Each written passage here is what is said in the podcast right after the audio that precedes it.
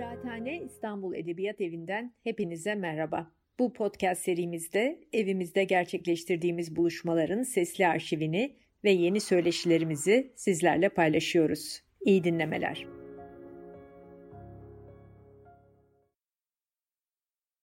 Hoş geldiniz. Bu gecenin etkinliği İngilizce olacak. Konuşmaya Türkçe dinlemek isterseniz ekranın altındaki uh, dünya ikonu tıklayın ve Turkish seçin.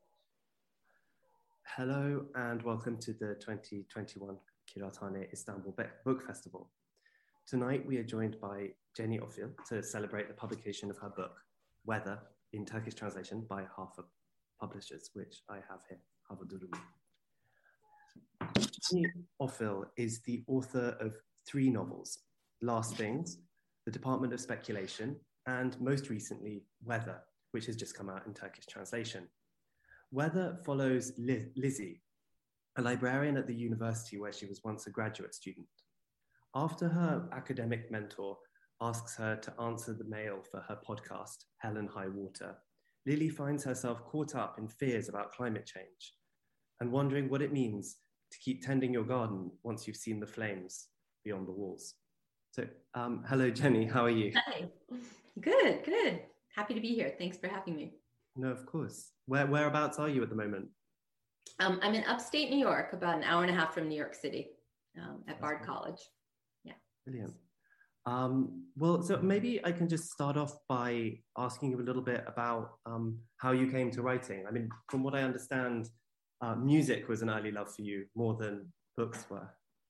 Well, I feel like I, um, in some ways, my ideas of writing probably came from listening to so much music and working in record stores and thinking about uh, how compressed songwriting is um, and how if you do find um, a song that you like that there's this sort of way that it can stay in your head and repeat and and have sort of resonance. So um, that's always been an influence on my fiction um, but i sort of switched i guess in college and decided i, I don't have any musical talent as it turns out. So um, uh, writing writing was the way to go.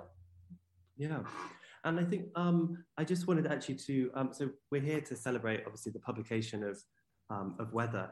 Um, and maybe what we could do is just start off by getting you to read a few um, pages just um, uh, from the beginning of the book, just okay. to give uh, our listeners a, a flavor of, of, of so this is the beginning where the librarian who's the main character is at her university library, seeing the people that come in. In the morning, the one who is mostly enlightened comes in. There are stages, and she is in the second to last, she thinks. This stage can be described only by a Japanese word bucket of black paint, it means. I spend some time pulling books for the doomed adjunct. He has been working on his dissertation for 11 years. I give him reams of copy paper, binder clips, and pens. He is writing about a philosopher I have never heard of. He is minor, but instrumental, he told me. Minor, but instrumental. But last night, his wife put a piece of paper on the refrigerator.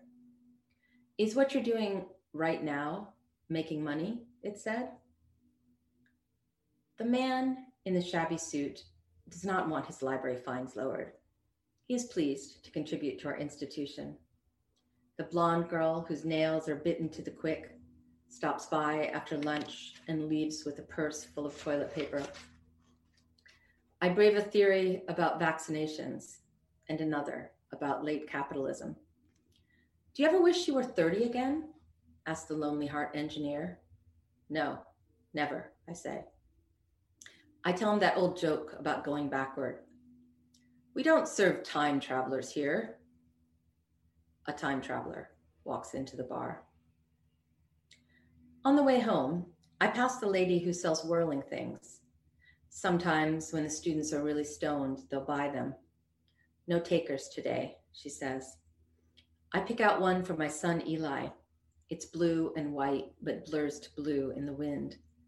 Don't forget quarters, I remember. At the bodega, Mohan gives me a roll of them. I admire his new cat, but he tells me it just wandered in. He will keep it though, because his wife no longer loves him. I wish you were a real shrink, my husband says. Then we'd be rich. My brother's late, and this after I took a car service so I wouldn't be. When I finally spot Henry, he's drenched, no coat, no umbrella. He stops at the corner, gives change to the woman in the trash bag poncho. My brother told me once that he missed drugs because they made the world stop calling to him. Fair enough, I said. We were at the supermarket. All around us, things tried to announce their true nature, but their radiance was faint and fainter still beneath the terrible music. I try to get him warmed up quickly soup, coffee. He looks good, I think, clear eyed. The waitress makes a new pot, flirts with him. People used to stop my mother on the street. What a waste, they'd say. Eyelashes like that on a boy. So now we have extra bread. I eat three pieces while my brother tells me a story about his Narcotics Anonymous meeting. A woman stood up and started ranting about antidepressants. What upset her most was that people were not disposing of them properly. They tested worms in the city sewers and found they contained high concentrations of Paxil and Prozac. When birds ate these worms, they stayed closer to home, made more elaborate nests, but appeared unmotivated to mate. But were they happier? I ask him. Did they get more done in a given day? The window in our bedroom is open. You can see the moon if you lean out and crane your neck. The Greeks thought it was the only heavenly object similar to Earth. Plants and animals 15 times stronger than our own inhabited it. My son comes in to show me something. It looks like a pack of gum, but really it's a trick. When you try to take a piece, a metal spring comes down on your finger. It hurts more than you think, he warns me. Ow. I tell him to look out the window. That's a waxing crescent, Eli says. He knows as much now about the moon as he ever will, I suspect. At his old school, they taught him a psalm to remember all its phases. Sometimes he'll sing it for us at dinner, but only if we do not request it. The moon will be fine, I think. No one's worrying about the moon. Thank you. Thank you so much. That's really, really fantastic.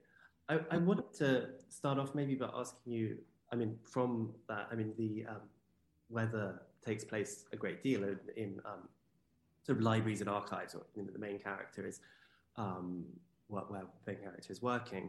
And I'm interested in how it sort of talks to different types of knowledge. I mean, you talk about an idea of twilight knowledge, and we that Lizzie has at the beginning, and we follow her gradually um, becoming more and more aware. Um, I, I, wanted to ask you about this, I guess to start off by asking you about this idea of twilight knowledge and, and, and what that means. Yes. Um, so that's a that's a term that I read and was very taken with. I read it in a book by a sociologist, um, Stanley Cohen, um, who wrote a book called States of Denial, looking away from suffering and atrocity.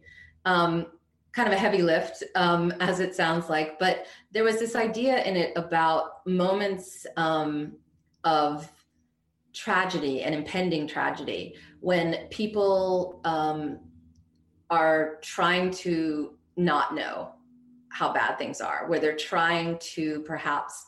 I mean, I think we saw it, we see it in all sorts of ways. We see it with the climate crisis. We obviously saw it in the very beginning of the pandemic.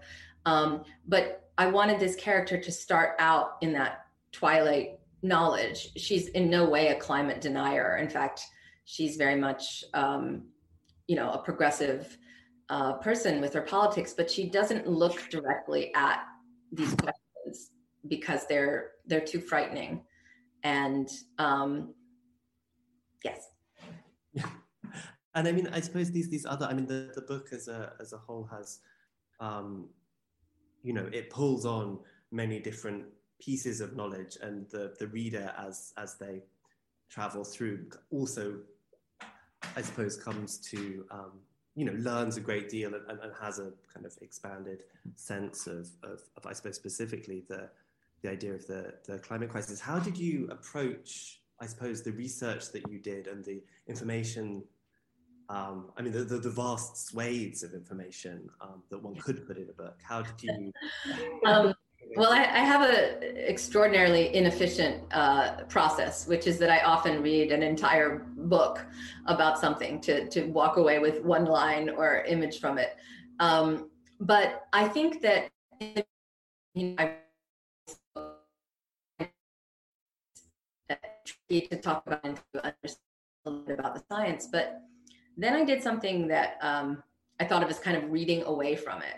Like i would i would read about um, like other forms of denial. That's how i came across the twilight knowledge. I would read about um, things that sociologists study um, and i got very interested also in sort of survival and disaster psychology and what they have um, learned about how people tend to react we think people are going to um, either you know run or fight.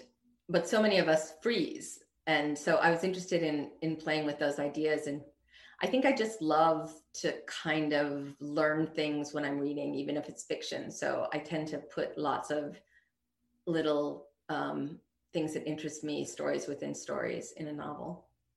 Mm. And i'm i'm also interested in how that kind of i suppose to get you to talk a little bit more about your um, practice i mean in the New York Times feature about your work. There's an amazing photograph of the of, of, of, of weather when it's still kind of um, fragments yeah. of, of, of, paper. Um, yeah, yeah. Well, so what I tend to do is um, people often ask me since my books are, are pretty short, they'll say, "Oh, do you have a was it a really long draft that you cut down?" And and what's really long is my notes. I just take so many notes because one of the things that I'm interested in is what's going to stay? What's going to stay interesting to me? So time is in its own way kind of an editor. And then um, at a certain point i try to print out i will sometimes have like sections like i might have a section that was about um, specific disasters or i might have a, a part that was specifically about one of the characters and then i'll cut them out into little pieces and um, try to do kind of a chance operation put them on boards so that I can see um, maybe something I haven't been able to see before. So I tend to do that pretty late in the process when I feel a little stuck. And there's something about seeing it on the wall where a piece of it that's not very strong uh, really stands out. I'll think, oh, I, my eye is flitting over that. I don't, I shouldn't leave that in. I don't, I'm not interested. I don't think that's a strong enough uh, piece of writing. Hmm.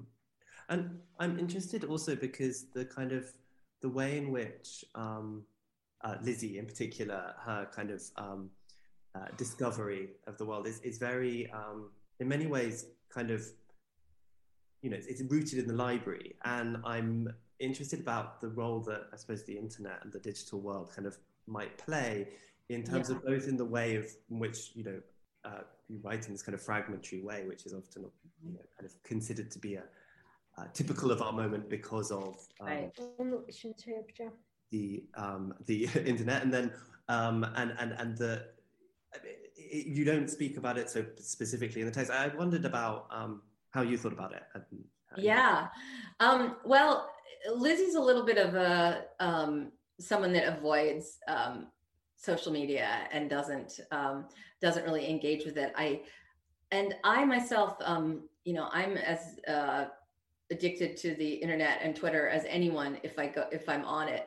Um, I found for myself, I spent a brief three months on Twitter once, and I could immediately feel that that part of my mind that was used to trying to form things that were fragmentary but over a period of time was instead cutting to the chase and thinking, oh, why don't I post this? Why don't I think about this?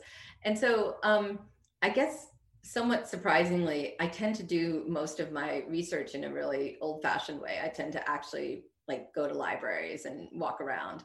Um, and then sometimes I supplement it online. But I think the part where it's, um, it's people compare the writing style to, um, to Twitter. I mean, I think that uh, we're all kind of dealing with this uh, splintered attention right now, where things are on different scales. Where at one moment you may be looking at a picture of a, you know, somebody's cat, and the next moment you're seeing horrible fires um, in another part of the world. And I think that that constant shifting is what we see online, and also that I wanted to show in her consciousness. Yeah, I mean, because I think we really see her kind of, I mean, particularly, I suppose, when it comes to um, uh, the relationships with the people around her, these kind of sense of scale and importance that she attaches, you know, to her, you know, her family directly, but also people that she meets. And um, I think you've described it elsewhere as um, this kind of an attitude to the world of, of being porous. Yeah. Um, but being a, a kind of, I suppose, Lizzie's both extremely empathetic, but also showing the difficulties of, of, of that type of extreme empathy? I, I think so. I mean, I think that, um, especially when you live in a city, um, there's that sense if you are someone that is a bit porous, that other people's feelings or other people's um, situations tend to come through to you. Um, well, there's a lot of there's a lot of people, and so there's a lot of kind of um, you, you both feel lots of distress sometimes. Sometimes you witness moments of happiness, but I know that um, one of the reasons Lizzie is not so engaged in the digital world is that she has that kind of life at the library where people drop in and out. Um, I don't know if it is at all similar in Turkey, but in America, the libraries are sort of one of our few safety nets. Um, and so people who have all sorts of things that they're struggling with might go to the library to ask for help. Um, so I wanted to kind of capture that that way that when you're worried about not only your own circle of family and friends, but also other people, then trying to go beyond that and worry also about other beings, other species, other creatures. Um, why that's such a hard leap for so so many to take, and especially people I think that are you know already caretaking a lot. Mm. I mean, you also, I mean, to um, press a little further on that, I mean, there's a moment in which um, Lizzie's relationship with her brother Henry is described as um, uh, uh, as being enmeshed, mm-hmm. and I thought that was really interesting because it kind of pulls on a certain language also with which we talk about the natural world and the yeah, way yeah. You know, interspecies relationships and things like that, like how we um, inhabit the world itself, not merely just a peer-to-peer relationship. So I'd love to get you to speak a little bit more about that. Yeah, no, I, that was one of the sort of lucky finds that you have as uh, as a writer because I was noticing that in environmental discourse, um, there was this idea um, where people were instead of saying web of life, people started. Uh, some theorists started to talk about the mesh that we were all connected in this mesh, and so that idea was sort of in the back of my mind. And then one day I was I was thinking so what is the word that therapists call it when you when you feel the feelings of another person and you're not supposed to and you take on their burdens and it's like you're not being your own person and i looked it up and it was enmeshed and it felt to me like oh okay good. They're both what she's dealing with. And she's on the one hand trying to recognize where she's meshed with the outside world. And on the other hand she's trying to uh, unmesh a bit from her her brother who's you know been an addict for much of her life and she's been kind of saving and worrying about. Um, so i think i'm just really interested in that kind of entangled feeling that so many of us have um, when it's going well it feels like community it feels like love and when it's um, going badly it feels like being tied up you know in knots of obligation hmm. And I mean, to say so, so the so Lizzie sort of goes to work at this podcast of her, you know, former professor um, Sylvia, and um, it's interesting to me that as she becomes more and more sort of uh, aware, let's say, of of um, the climate crisis, many of her responses kind of veer on the sort of prepper mentality, mm-hmm. the kind mm-hmm. of um, very practical and, and, and rooted in the kind of sense of the need to protect herself and her family first and foremost. So it's the question of you know where where could she live? You know, she should go mm-hmm. to the mm-hmm. bottom of Argentina because right. you know, right. when climate change happens, that's going to be safer. I'm interested in how that kind of the sort of tension between that. I mean, she what she doesn't do is is dive into sort of collective action in. Um, it's at the very end. There's yeah. a there's a there's a movement towards it. Um, yeah. But I think you're right that um, she she very much in the beginning. Um, also, she's receiving all these questions about what should this person or that person do.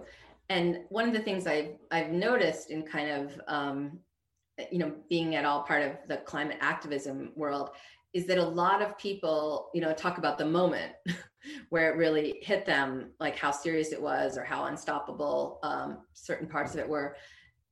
And i think it's a really human and very um, obvious initial response that people try to figure out how to take care of their family. Um, and people get stuck in that stage right? They get stuck in the stage of is there somewhere i can go? Is there some skill i can teach? Is there some this? Is there some that? Um, and so i wanted to kind of show her in the beginning kind of in her own silo of dread with her family imagining things. It's also it was also a way to smuggle some humor into the book because a lot of it is quite funny.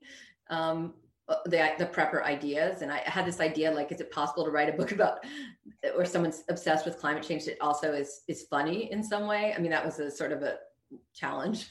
Um, but i wanted it to be that you know ideally you move out of that stage to some extent because it turns out that you know how humans have always made it through anything that they faced is is by collectively um, you know to it's not by going into your bunker. You know it's by people um, giving each other mutual aid and giving and and and working more collectively. So the reason i didn't make that a huge part of the book is i wanted it to feel incremental that she mm. was getting there. And um, there's an image i kind of use at the end which is from disaster psychology about how people who are lost often have their um, searchers they walk right past the people searching for them. And I was thinking, because she's there voting and everybody's milling around. And she starts thinking about that, like, wait, maybe, you know, maybe that was you. The mm idea that maybe the people around us are are the ones that we have to um, join with to um, to fight to fight this. But yeah, it was it was a tricky it was a tricky needle to thread, I guess, to see how much of a prepper to make her. no, I mean it's it's it's um it's fascinating. I wanted to ask you a little bit actually about the um, the ending without it being, um, I don't think too much of a spoiler. Um, it's because I mean, your the book was very much described as as um, being extremely contemporary. Um, mm. was the word that a lot of people used. I think um, Anne Boyer said it was um, uh, been written three hours three hours from yesterday. But I think there was what I was interested by is that the, that last part, which is set around the time of the election obviously had not yet. I mean, the election had not ah, yet happened. Yeah. Um, Basically, speculative fiction. yeah, I'd never done that before. I never tried to like put myself, um, you know, forward in time like that. Um, it's always like sort of funny to me when I in any way land on some kind of zeitgeist because I'm a really slow writer. So um, you know, so these books take like seven or eight years, and it's um, it's I'm very happy if it feels like it is what it's like to live in a given moment. Um, but I'm usually uh, that's a kind of later thing that I notice and decide how much should be in there. Um, but I think I feel like the second part of the the question is um, well are you asking like how do i feel about it being called like contemporary or what? Yeah i guess so. I guess i'd be interested to know yeah how how, how you thought about it but also um uh I suppose how it feels looking back on the speculative, the reality right. of the, what you had speculated. Well, what I really wanted to do with the end, um, and I just kept, it was very, it was very hard to write. I wanted to write an ending where um, two things the same sound is interpreted different ways by two people because what i was noticing is that there was a bunch of us, and I was usually more in this category of people who really um, thought Trump would be reelected and thought that um, we were just going down that path, and other people who were much more um, sanguine about it and thought it wasn't going to happen. And so I wanted to, in the American system, you know, there's such a long lapse between actually voting and finding out what happened. And I wanted to set it there where she hears a sound and, you know, she thinks it's he, she thinks it's gunshots and her husband thinks it's the walnuts falling on the roof. Um, because i felt like that that divide was so apparent to me at that moment. And and yet the part the kind of sneaky buddhist part of it being actually the same sound um, is of interest to me.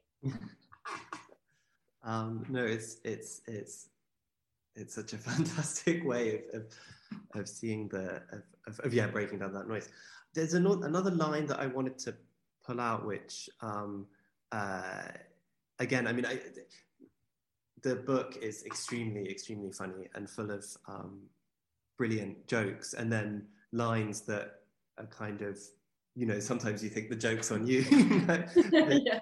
It's, it's you're not and also you know there's a kind of um, there's this, so this line which was, um, you know, about the young person who asks, you know, what if nothing I do matters, and the old person's dilemma, which is, um, what if everything I do matters? yeah. Um, which I think is, um, I mean, I suppose in a way, Lizzie is moves from one state to the other, and I wanted to ask if it would be fair to see the yeah the book as a kind of coming of age you know how you still for the issue of aging and um, getting older in, in, in, ways in, in, the, in yeah no i mean that's a very that's a very astute observation because when i was the very very beginning of the novel it was a book very much about um, aging and kind of outrunning your precociousness. You know lizzie was going to be one thing but ended up doing something else.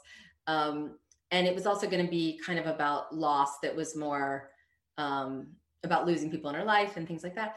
And then um, as I just almost by chance, I've been having for years these conversations with uh, my good friend who's a, also a environmentalist, and I just I don't know. I did a deep dive one night that took me somewhere really dark, and I just started thinking, well, okay, you know, how am I different? Nobody that knew me when I was 20 would think I would ever write a book that was about this. You know, nobody would think that I would. And yet I spent a year or two uh, ruining people's parties by, you know, obsessively talking about it. And so I'm always interested in kind of like, how did you get from here to there?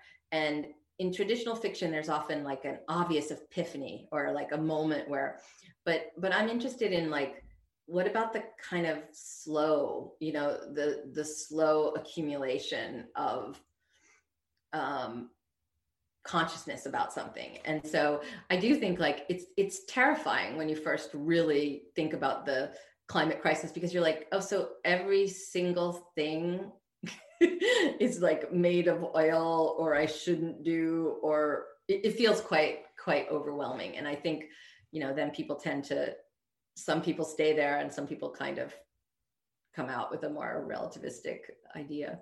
Hmm.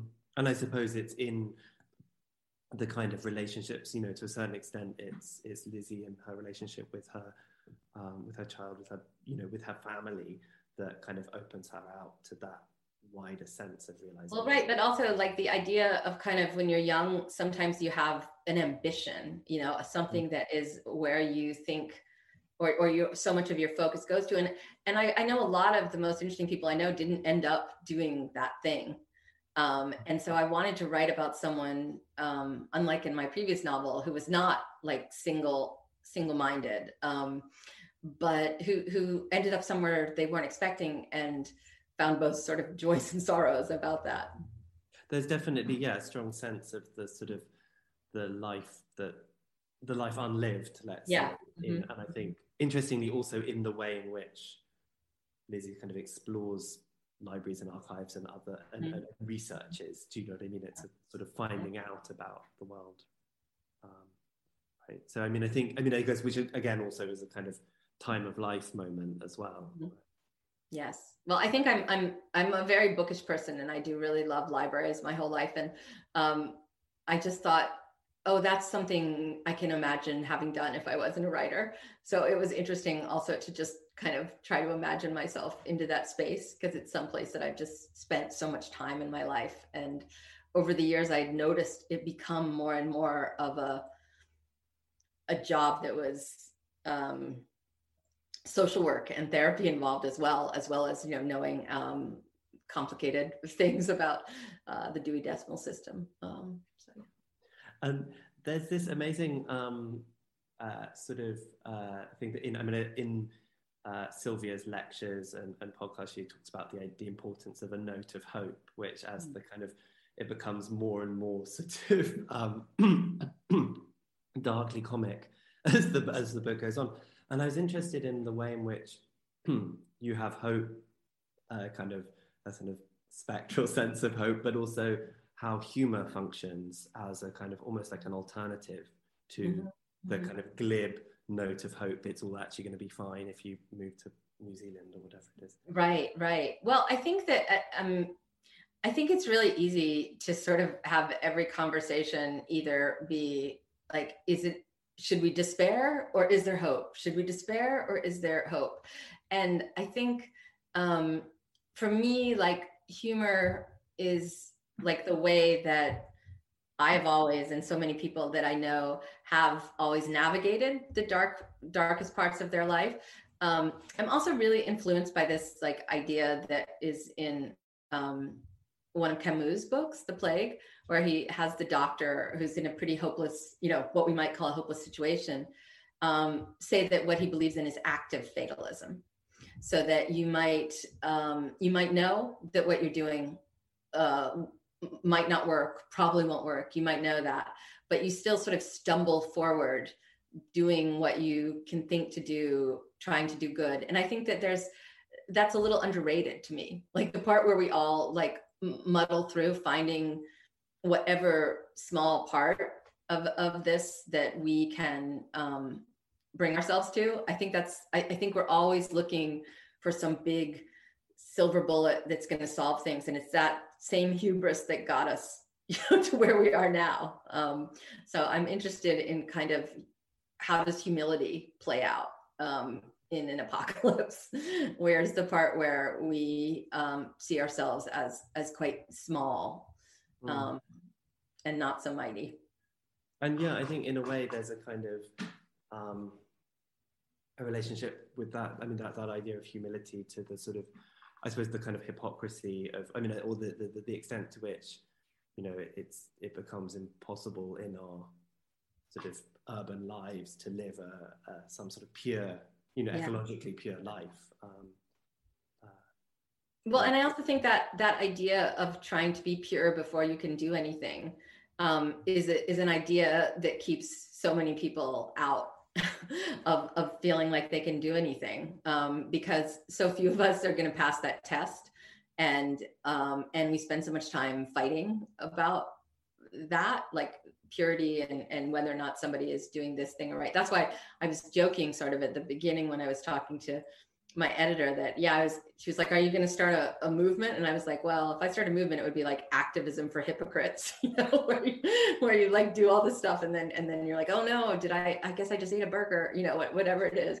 Um, because i feel like you know the the right wing has really weaponized that idea of hypocrisy. It's anytime anyone who does anything about climate like gets on a plane or does anything they're like oh look guess we don't you know guess you don't care guess you guess you wear shoes.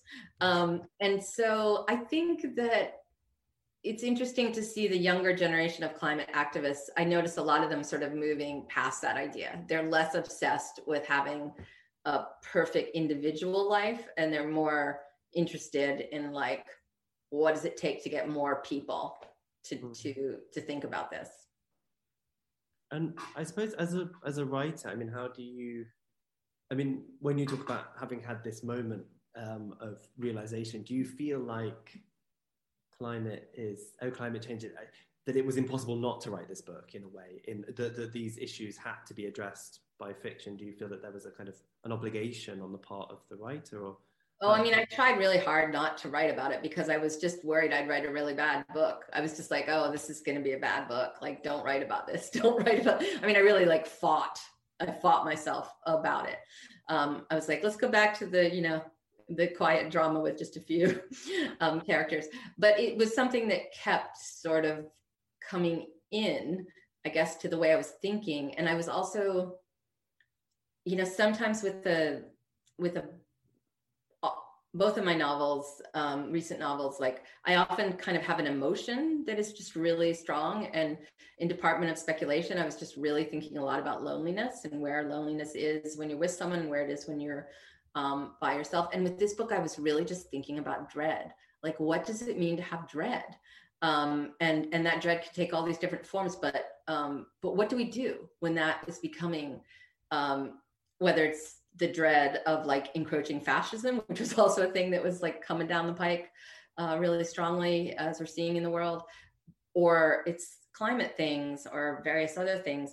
I feel like um, it felt like something that that state of dread was mm. so ascendant that I needed to just do write something about it. Um, but yes, I, I worried very much about how it would just be terrible. Um, but and also, I mean, you've spoken also about the, I suppose, the, the, the use of kind of terms like apocalypse or mm-hmm. fascism as having uh, both a truth but also feeling too extreme, like that maybe right. that kind of alienating. And is it mm-hmm. also about finding a space around describing things in a way that isn't alienating yeah i mean i think i think that there's a there's a there's been a lot of you know uh, and more and more things are coming out where people are um you know writing things that touch on on climate in fiction. But for a long time it was mostly if they wrote about it it was you know it, it was like the road and you're you were Cormac McCarthy and you were to, you know, your son was to be eaten by cannibals, you know, because of the, what we've done to the earth. And those, they're very gripping, you know, they have a very, they're very powerful. But I, in a certain way, I kept thinking it felt almost like a, a, another form of denial to leap ahead to it's already happened. Um, I don't know. I just thought, well, what would it, what's it like to actually this moment right now where, um, when I started the book, I called it, you know, thinking pre-apocalyptic. I think we've all um, felt it land on our our doorsteps, you know, more in the seven years since I've been writing this book. I I know a lot of people who were sort of not feeling like it was going to arrive uh, near them that it has. Mm. Um, but yes, that was that was kind of the thinking behind it. Well, I suppose also, I mean, with the with the pandemic, I mean, the um, the, many of the themes of the book have become very amped up, both in, you know, in terms of, of, of care, but also these ideas of enmeshment and connect, interconnection, yeah, yeah. global scale issues. I mean, how do you, how has, I suppose, how has, how have your last 18 months been and how?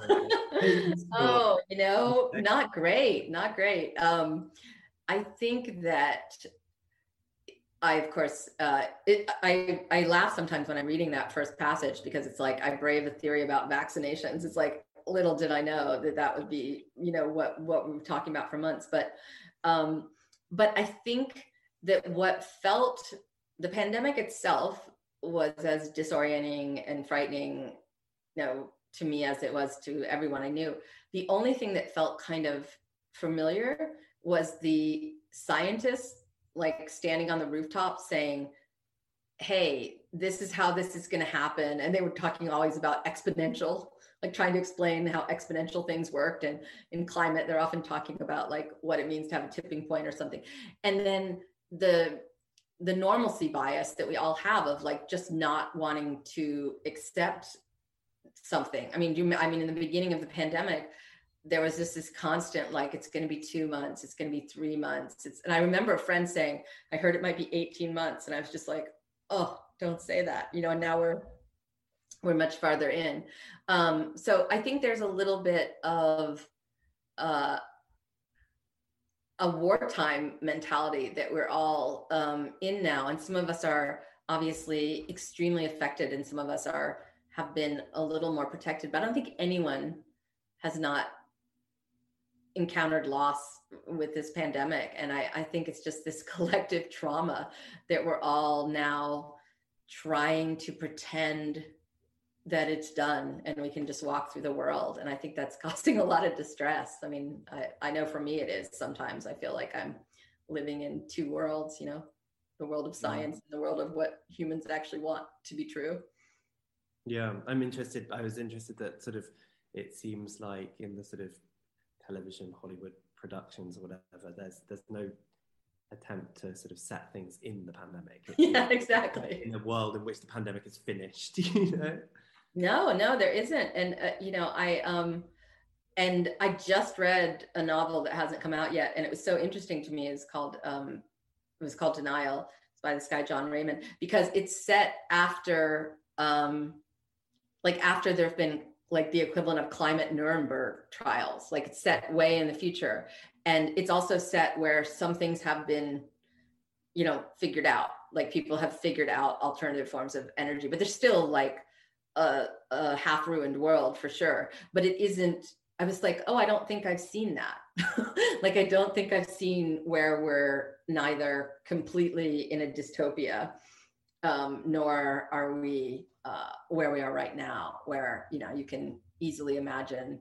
And I think we hear it very much with I hear it with my students, and I have a 16 year old daughter. I mean, the part where people who are, um, you know, 30 and and under, they automatically think about climate. It's not like will climate be in your story or not. It's like climate is just something that they've completely grown up with thinking about, um, and so it's it's going to create some some really interesting uh, work, I think.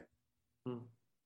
I'd just like to take the opportunity to, to, to, tell people to write any questions that they have because we don't have an enormous amount of time left, but um, do write any questions into the Q&A um, and also to, I know that some of our um, colleagues um, from Kıraathane are on the panel, so um, if they would like to ask any questions to, to, to do come forward. Um, but maybe in the meantime, I could say, I mean, it's interesting because I mean, we you joked a little bit about the the um, end of weather being a kind of speculative fiction. I mean, how do you? It, it, seems to me that the kind of climate crisis has started to bring some of the kind of genre uh, science fiction out of its kind of um, corner in a way, and it's kind yeah. of there's a way in which that um, way of writing, as you described, is is is um, even more. Uh, what's the word? Um, opens new ways of seeing our present time. Is that is that something that you? Yeah, I think I think that's true. I mean, I think so many of the people who write speculative fiction or science fiction, um, they have been way ahead in in understanding and thinking about the crisis and imagining um, how we might live um, through it or after it or in it. And so I think that what's happening now is that like instead of it being put off as a genre. It's like weirdly like, oh, none of that was really very alarmist. Like that was more like you had your antenna up and signals were coming in because that's part of what you do when you're, I think, a speculative fiction writer. Like you're thinking all the time, how would this this moment lead to another moment? And I don't really, you know, I don't really think like that. I don't um like I said, it's always just pure luck if I land on any contemporary moment. You know, I might as well. The only thing I did about the contemporary stuff is I didn't name Trump in the book, and I mm-hmm. didn't write um, any of his words or his his deeds because I felt like one, there was going to be a glut of fiction that did that. Um, but two, I thought I just want someone to be able to read this and know what kind of person was was my. They don't need to know uh, it was Trump. It just needs to be that kind of, you know, alleged strong man and um, with that kind of cruelty and, and what havoc it wreaks. Well, I mean, I suppose, yeah, like elsewhere, it's the, the kind of the impact of the knowledge rather than necessarily the, the knowledge. Yeah, yeah. So um, I've got a question here from um, Gul Gurdamar, which is, um, which I think connects interestingly. Were you an activist before the book and are you now? Yeah. Um, well, I would say um, I always worry that I'm not enough of one. That's the, that's the thing. But I did um, d- during the writing of the book. um, I started a group with a few other writers um, that was connected. Um, it was through Extinction Rebellion, um, which is you know, and and it's a lot of people who are writers, editors, etc. And we kind of got it off the ground, and then the pandemic hit. But there's been some really interesting work that's gone forward in terms of like working with libraries, doing this kind of climate read series. Um, I think everything you do feels a little bit like a drop in the bucket. Um, but what has continued is um, I've continued to try to get to know people that are doing um, climate work in all different fields, and I now teach um, teach about it as well. Um, so in that way, I guess, am I a proper activist? You know, my temptation is to say no. Am I interested in trying to still be a part of the conversation about how to go forward? Yes. And then um, another question um, from uh, Burak Altıkulaç, um, and a very different question. I read in one of your interviews that you mentioned um, Italo Calvino's idea of the subtraction of weight. So mm. when you're writing, how do you decide to subtract the weight? Mm, that's great. Um, well, it's somewhat uh, it's somewhat musical, I guess. It sounds like something um, like to my ear it sounds like something is is too dense or too heavy in the way i've written something and then i guess in terms of um, meaning it's it's i like to try to figure out how to say the most in the least um, amount of space that's just of interest to me in the way maybe it might be of interest to like some poets and so i'm often thinking do i need I think readers are actually so much smarter than they're often given credit for. And I'm always thinking, do we need this line that is kind of a hand holder or in some ways? So the subtraction of weight kind of for me both happens on the the actual words, but also on the kind of can the meaning be more compressed and maybe perhaps more um, elliptical and and kind of not so head on. Um, yeah, and, and another question from um, Gul Gurdamar, um, uh, wondering what uh, what books are behind you. Um, basically, that's the question. but also maybe this is my office, so it's not as good as some. Um, you can also tell us what you're what you're reading and what yeah, you're excited by. I'm reading um, this book, which is um, Werner Herzog on walking on ice, where he um, and one of his friends gets sick and he decides he's going to just walk to her and that by walking to her he will save her it's a total insane herzog idea um, i'm reading uh, the well this is funny. The social behavior of older animals. I got this in some in, in some bookstore. I was like oh i'm interested in that. I want to see where we cross over with the primates. And um, and then i have some some books uh, that I'm teaching, like Joy Williams, and um, I also have Henry Green concluding. This is a really good book. Um, yeah, so that's that's a little bit of a a little bit of a taste. I mean, I mean, can I ask you a little bit about how? Um, I mean, as you because you're as you said, you mentioned your teaching and how your experiences of um, teaching, I suppose, both um, creative writing and um, climate I mean, you just tell us a little bit about what you're, what, yeah. what you're teaching today and how that informs your work as a writer, I suppose. Yeah. Well, it's funny because I'm not, um, I haven't taught that much yet. Like it's going to be next semester that I'm trying to bring more writing about climate, but I'm also thinking about like, instead of just making it climate, there's this, um, there's this book by Elaine Scarry called um, Thinking in a Disaster. Mm-hmm. And I'm really interested, like, writing in a disaster. It doesn't have to just be that disaster, but like, what do we do? And again, that sort of schematic hope despair thing, how can we go beyond that and make more complex um, pieces of work? Um, I'm teaching a class right now that's called The Here and Now Inquiries into the Everyday. And um, I partly came up with it. I was new last year. because I didn't know if my students were going to be able to be in person or on Zoom. So I was trying to come up with things that if I had to give um, prompts or thought experiments, they might have it at hand. Um, so that's been really, actually, really fun. Um, and we do a lot of um, kind of reading in different traditions about like what it means to um, think that something is trivial and something is sublime and the whole idea of the ordinary is so hard to capture um, so that's been fun. Yeah. Oh on that note can i ask a question? Yeah. if i do jump in.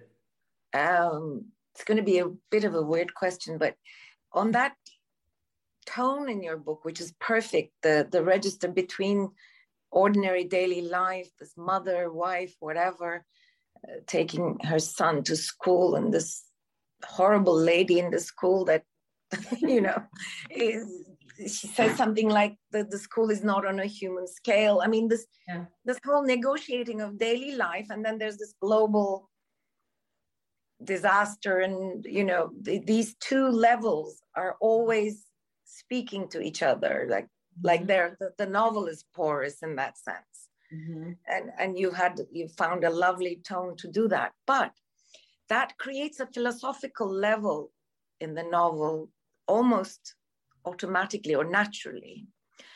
But within that i find that you know the the marriage family that unit of life and also ordinary life you show people being mean to each other. You show people being egotistic selfish narrow minded and I kept asking myself, because I recognize myself in that, mm-hmm. obviously, because I'm sometimes, you know, people are angry, disappointed, egotistical, they're negotiating difficult daily lives. Mm-hmm. The woman who almost runs them over says, ah, your precious lives. You know, we're so angry and egotistical. And if we're so mean to each other, how on earth are we going to ever start thinking about mm-hmm. the climate and the earth and, and being unselfish. And when you zoom that down to the marriage, I mean, this husband who, you know, says to her, I mean, is, is it sarcasm that he does that if you were a real shrink, we would be rich? And then she says her knee is clicking and he he pays attention to her knee, but then says knee cancer, mm-hmm. making fun of her, belittling her. And then I got to the point where I suddenly realized that marriages and relationships unravel more in the American novel and in American literature than anywhere else I know. Mm-hmm. mm-hmm. Moore comes to mind, some of mm-hmm. Lydia Davis comes to mind, you know, mm-hmm. Emily Berry's or Anne Carson's poems come to mind. Mm-hmm. Marriage and relationships are unraveling faster in American literature than anywhere else I know. Mm-hmm. So, can you can you talk a bit about that? If we're so mean to each other, and especially men are mean to women, mm-hmm. uh, as I find, as the more I read American literature, hmm. the more I realize that we're told stories where men are becoming more and more mean towards women, husbands mm-hmm. more and more mean to wives. So climate and that you're you're you're weaving these two levels. It's extraordinary. What, what do you think about that?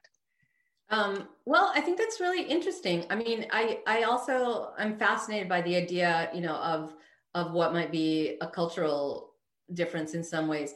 Um, to me, there's actually a lot of tenderness in the relationships uh, of the book. Um, that he, I, I don't really mean for him to be belittling her. I, I mean that um, joking and um, saying things like that is is a way that Lizzie knows to navigate the world. It's something that has saved her over the years. I've met a lot of people who had kind of dark raised by wolves, you know, childhoods who who mm.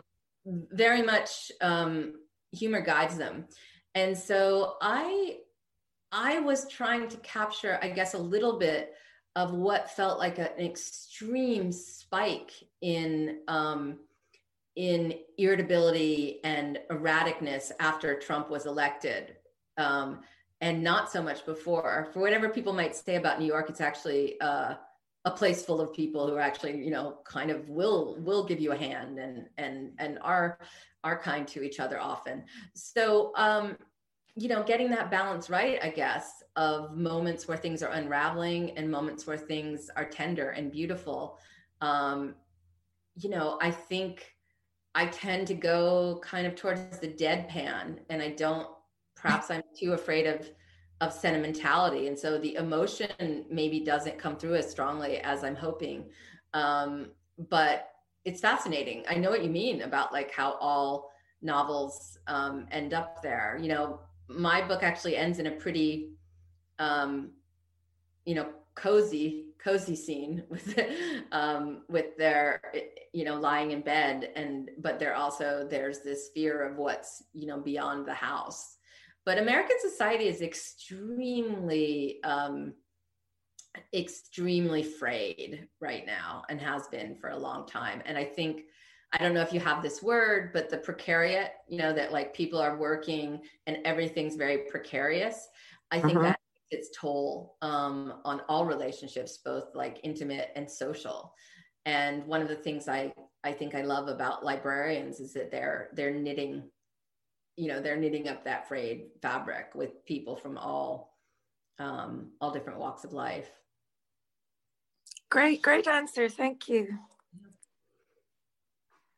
That's great. We have um, uh, another another question which is also maybe a good one to gradually uh, wrap things up because i know that um, your time is limited. Um, which is what is your what is your next project? Um, the inevitable mm-hmm. question. What do you? What oh, do you... The, the, dreaded question. Uh, oh, I don't know. I don't know. I'm um, I'm starting to kind of uh, um, make little notes and be drawn towards things, but um, for me, it's very much that I don't know in the early stages. I don't know what it's going to be. Um, you know, it's very much like just noticing things that seem to have some kind of magnetic pull and trying to trust, which even after all these years, I often don't, that if I'm drawn to it, maybe there's something there. So I'm really in that kind of early stage um, of it right now. So I can't really describe it without superstitiously uh, ruining it. But but I'm interested in, you know, I'm always interested in playing with form. So I think um, whatever I'm doing, uh, I'm gonna think about like what would it be like to make a little bit of a different structure. Um, so that seems fun to think about.